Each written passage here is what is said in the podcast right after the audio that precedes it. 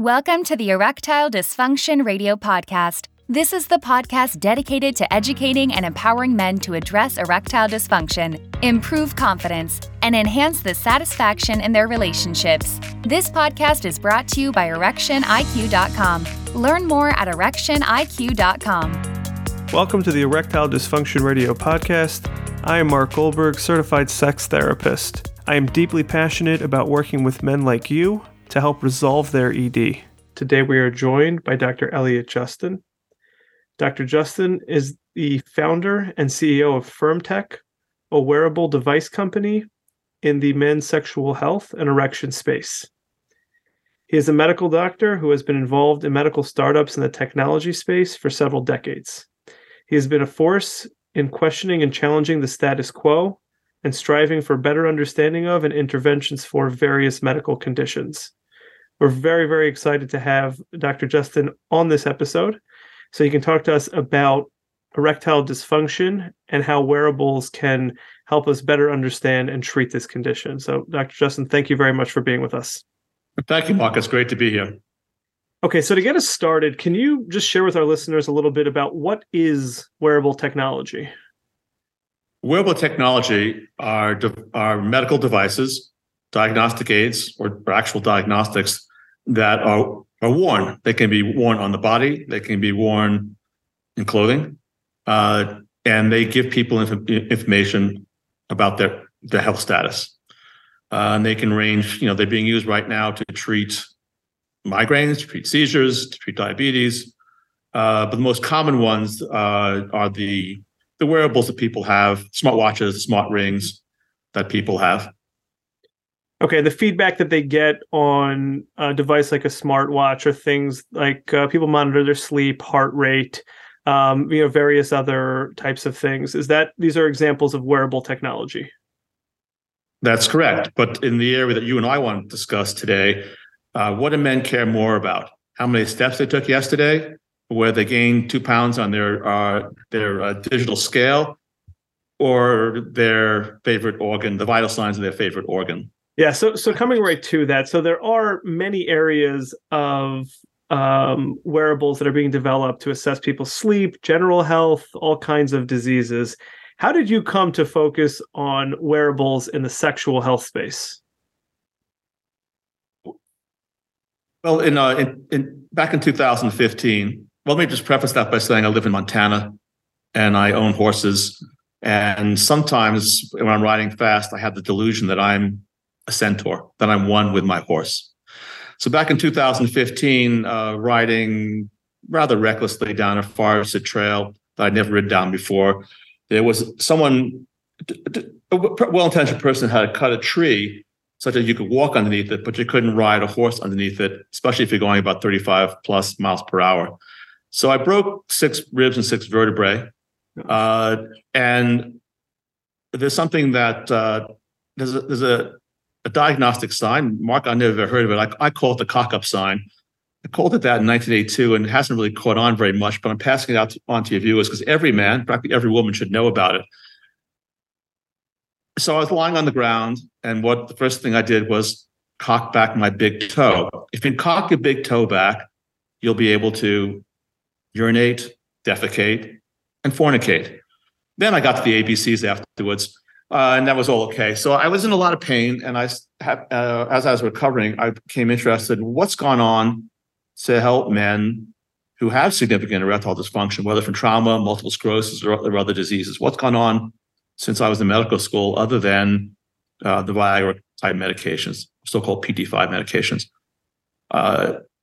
Turned out not much, but there were 5 urologists around the world who claimed in peer-reviewed papers that they were able to produce erections in men with multiple sclerosis, trauma, and other major problems by what we call in medicine neuromodulating the cavernous nerve. The cavernous nerve is everyone's favorite nerve that no one's heard about, which is the nerve that is responsible for producing orgasms in men and women. And neuromodulation is like cardiac pacemaking. It's been around since the 1960s. So my thought was, can we pace the cavernous nerve to rehabilitate sexual performance, but also to maintain sexual performance as we age? Mm-hmm. I experimented on two rams, male sheep. We called it ram charging, and we got erection and ejaculation in the sheep, but we also got defecation, urination, so it wasn't exactly bedroom friendly. So I then, working with two of my friends who are research urologists in California, I had them implant an electrode by my cavernous nerve. And the end result was nothing. But because of that work that I put out on my LinkedIn, I got contacted by a research urologist at the University of Utah who was interested in coming up with a device to count the number of nocturnal erections that men have. Many people aren't aware of it, but we have men have more than just their morning wood, so to speak. They have other erections during the night. So a man my age, I'm 69, should have 3+. Mark is kind of younger. Maybe you have 4, but a young man, a young man in his 20s or 30s will have 5 to 6. Mm-hmm. If you could follow a trend of those nocturnal erections, we could see that a downward trend is a sign of significant vascular disease. The two organs in the body that are most sensitive to vascular disease, we're speaking about diabetes, hypertension, atherosclerosis, which are the big ones. The two organs of the body that are most sensitive to those changes are the retina and the penis. Before you'll see diabetic changes on a blood test, or before your blood pressure goes up significantly, you'll either get erectile dysfunction and/or you'll see changes in the retina. Now, it's really hard to check out your retina at home. So I want to come up with a way of giving people the equivalent of an electrocardiogram stress test for their penis at home in privacy without appointments, just the way people that have wearables that are giving them data. Okay, it's really, really fascinating. But it sounds like you already were working on things in the sexual health space that kind of led you to this wearable device for erections. Now, can you share with our listeners a little bit more about some of the applications for this device in particular? Certainly. I can talk about the parameters first. I think that might be more informative. So we're measuring. What are we actually measuring? Worn overnight, our tech ring can count the number of nocturnal erections that are indicative of vascular health.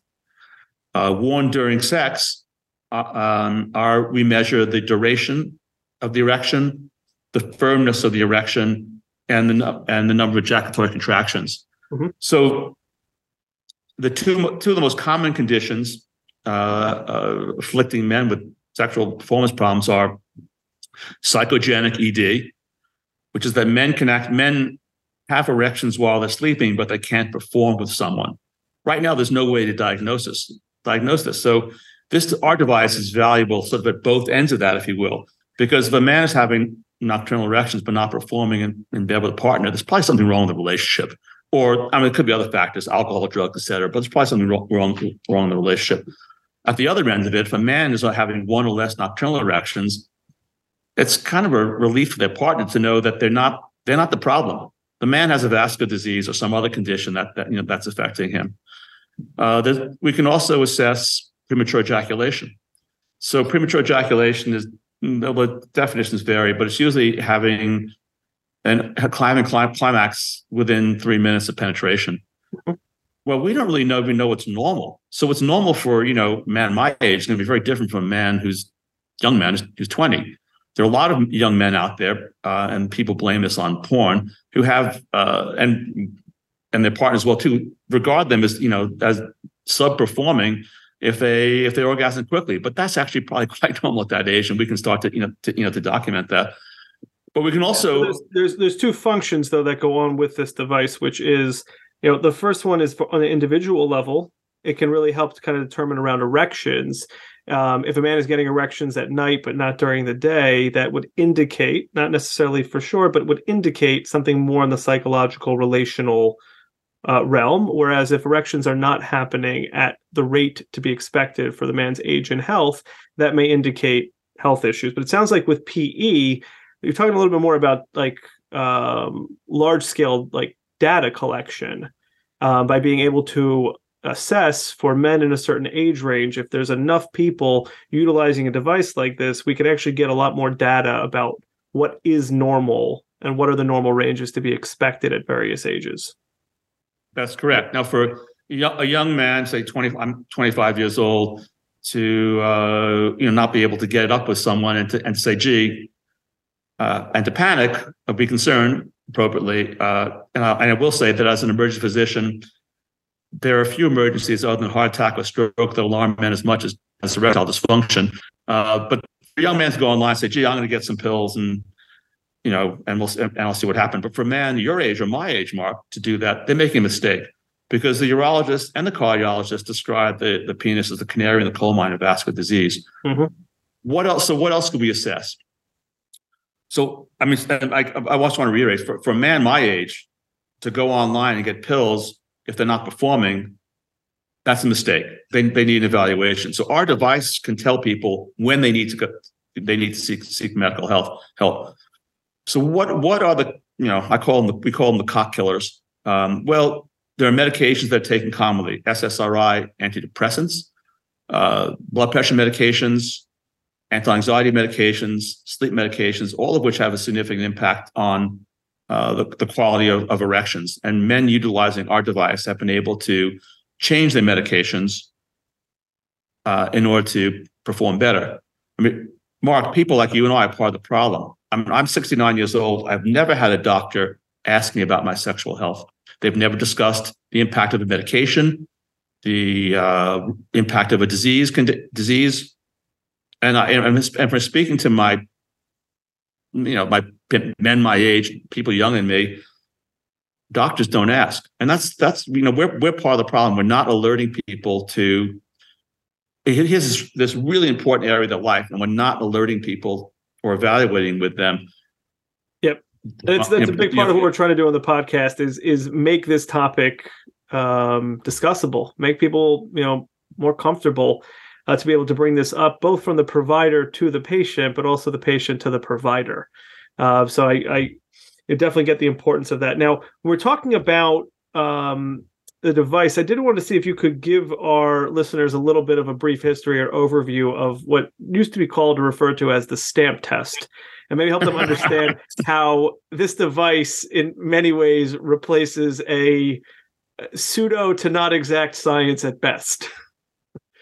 Right. Well, in the past, there were only two ways of objectively looking at erections. So before the first was a stamp test. Basically, men would be told to put a ring of stamps around their penis, lightly moisten them, so that they would be, the stamps would not be dad adherent to their penis. And if they woke up in the morning and the stamps were broken open, then they had a nocturnal erection. Well, we know that having one nocturnal erection ain't no big deal, frankly. A man who only has one nocturnal erection could still have significant diabetes, hypertension, or problems with alcohol and other causes of erectile dysfunction. Then there was also a device that was popular through the 1980s called the RigiScan. The RigiScan looks like something Dr. Frankenstein would put on your penis. It has these two big rings. It has it's attached. It's not Bluetooth enabled where everything is today. It's connected by wires to a box. The box itself, the diagnostic box, costs several $1000s. Most men would have to go to a sleep lab in order to do this, so they could potentially do it at home. But the RigiScan could not be worn during sex to evaluate performance during sex, and it's so bulky and awkward it could also interfere with sleep. As opposed to the type of more natural sleep that people have in their own bed, at home.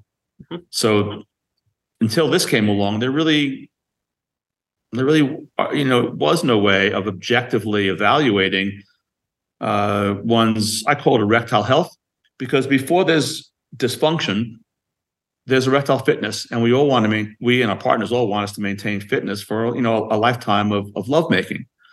With data, it's possible to say, "Hey, I'm healthy.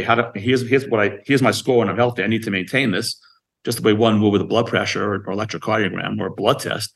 On the other hand, if one has a problem, one can then say, "Well, I don't want things to deteriorate from this point. What can I do to you know, hold myself at this level. So as a sex therapist, I mean, I just want to like emphasize to our listeners the importance of a device like this, because we don't really have an ability to really diagnose psychogenic erectile dysfunction. Now, I know that, again, it isn't a 100% for sure guarantee, but it's a pretty good indicator if a man is getting nocturnal erections and not getting daytime erections. And it really is, like, you know, from my perspective, a bit of a breakthrough and a really helpful kind of tool to have that kind of data, because erectile dysfunction is so complex and it's hard to tease out what some of the causes are or what might be driving it. And when you can see the data and you can see that you're getting erections at night, but it's not happening during the day,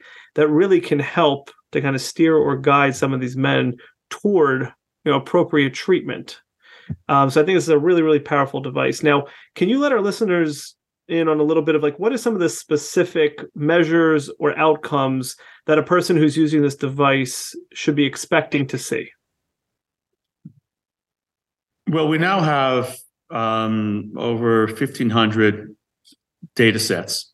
And ideally, of course, to your point earlier, we'd like to have small tens of thousands, because then we can really provide people with, you know, with comparative data. But I'll address this first by talking about myself. I am 69. I have high blood pressure. That's controlled with a medication called Losartan. My blood pressure will fluctuate between a normal range, and then it might go up to 140, 150. What does that mean? I have no idea.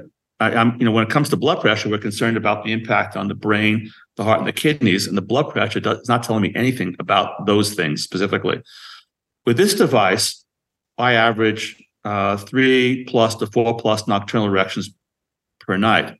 When I see that, it's like going to my internist and having an internist tell me, hey, your EKG and your stress test are normal. It's because the number of nocturnal erections is a more sensitive indicator of vascular disease than your blood pressure. We've had young men who are bodybuilders who are having only one nocturnal erection per night. They wonder why they can't get it up. Well, they're taking cocktail medications, testosterone, and other steroids and hormones that are having an impact. And we've had several young men change their regimen and recover a significant number of nocturnal erections. What do the users actually see, though? Where do they get that data? Sure. Yeah. The device is Bluetooth enabled. It's cyber secure. The data is when people end a session of sex or an overnight session, they upload the data. The data goes to the cloud, and people can then download the data. They can share with a doctor, they can share with friends, or they can just evaluate themselves. And they'll see the following. They'll see their firmness. Everyone has a personal best. So, my personal best is normal. I don't have erectile dysfunction, but we have men who have diabetes or hypertension or other erectile dysfunction. So their best erection will be recorded as their personal best.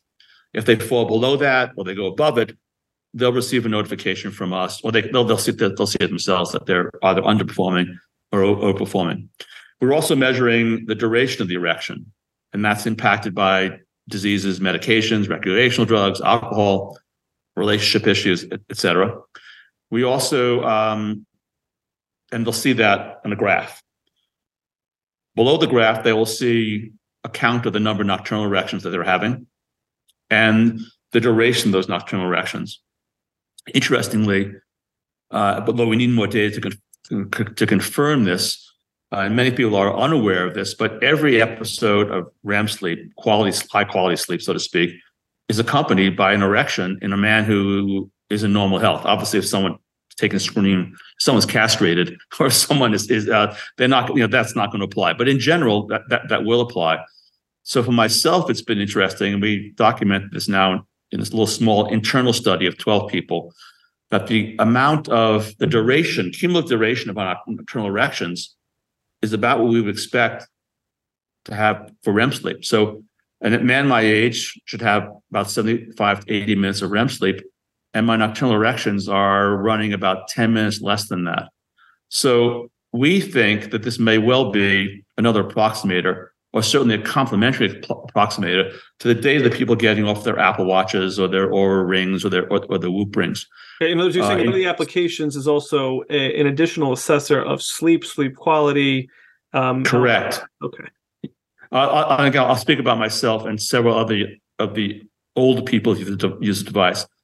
I have deliberately taken, I don't usually take sleep medication, but I've taken Ambien twice because I'm interested in what's the impact on my nocturnal erections. Zero nocturnal erections. That is fast. I took trazodone, and we had another person in this internal study who took young person who trazodone 3 nights in a row. No nocturnal. Well, the nocturnal erections were below our threshold. We see them, but they're below our threshold for declaring them. The threshold was determined by our advisory group of urologists. The threshold that they determined was 40% of a full erection for that person.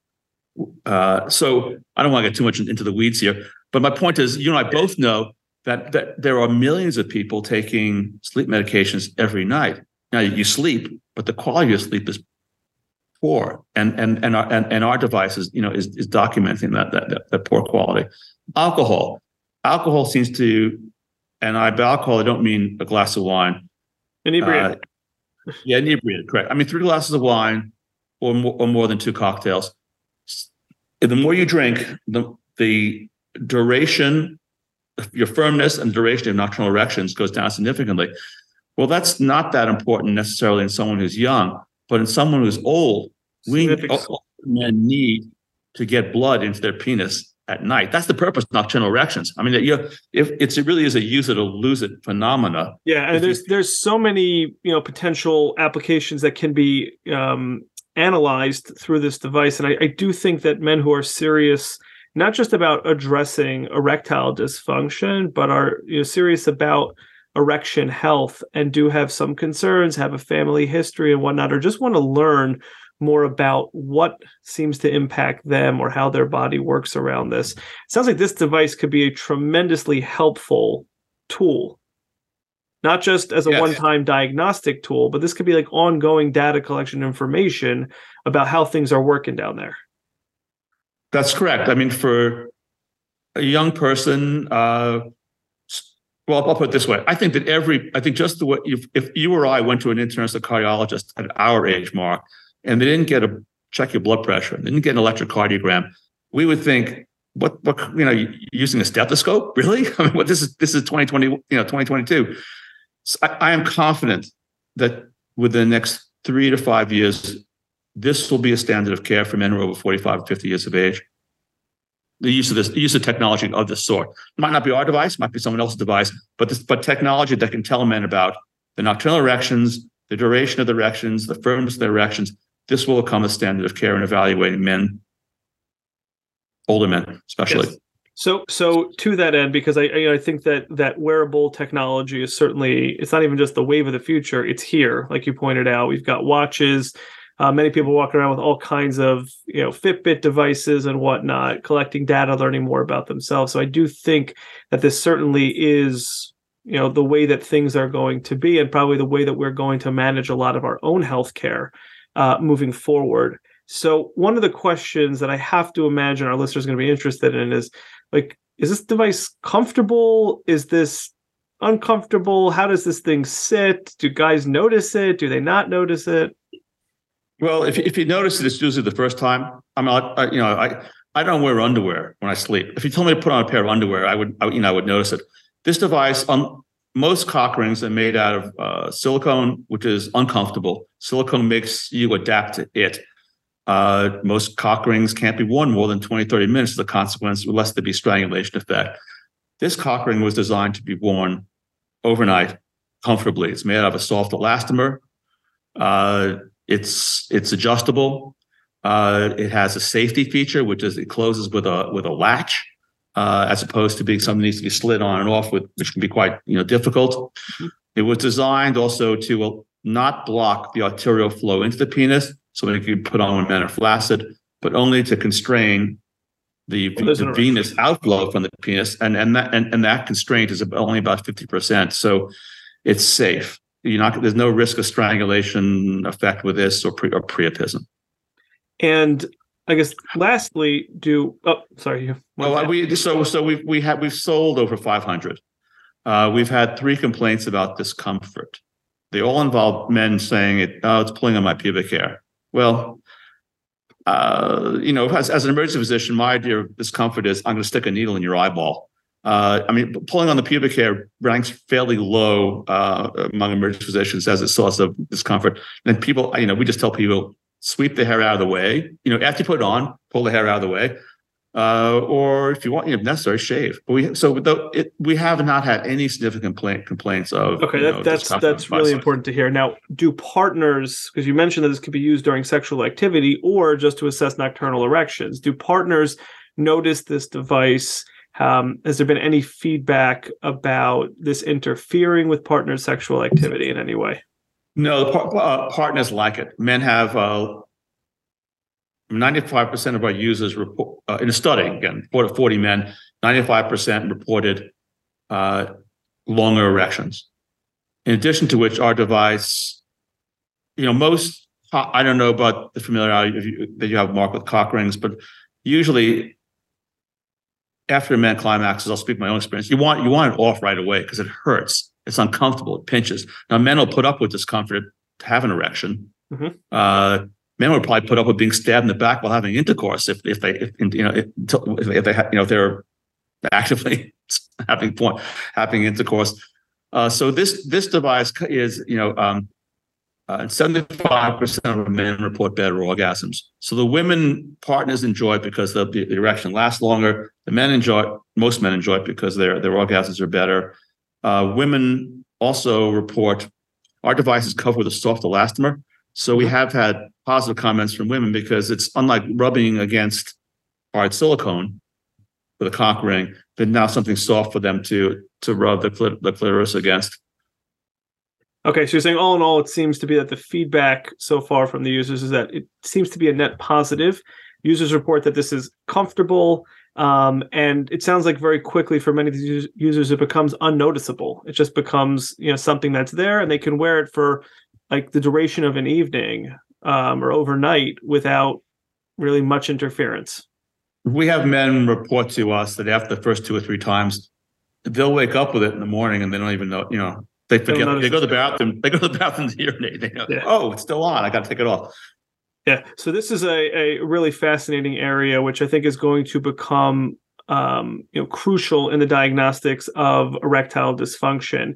I know that you mentioned that it could be, standard of care for 45 and 50-year-old men, but I definitely can see a utility for younger patients who are not really sure or who just need the reassurance that their body is doing what it's supposed to do, and really kind of being able to take that next step toward the relational or psychological treatment to really kind of get to the bottom or the root of their ED.